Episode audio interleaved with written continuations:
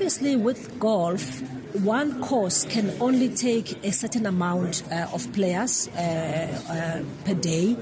So when you now have 200 golfers, we can't take them all in one course.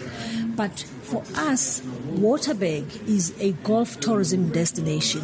There's a variety of very top class golf courses in and around the area. So it was a no brainer for us to say if you increase the numbers, let's look at other venues in and around which can help us to obviously promote this part of the province.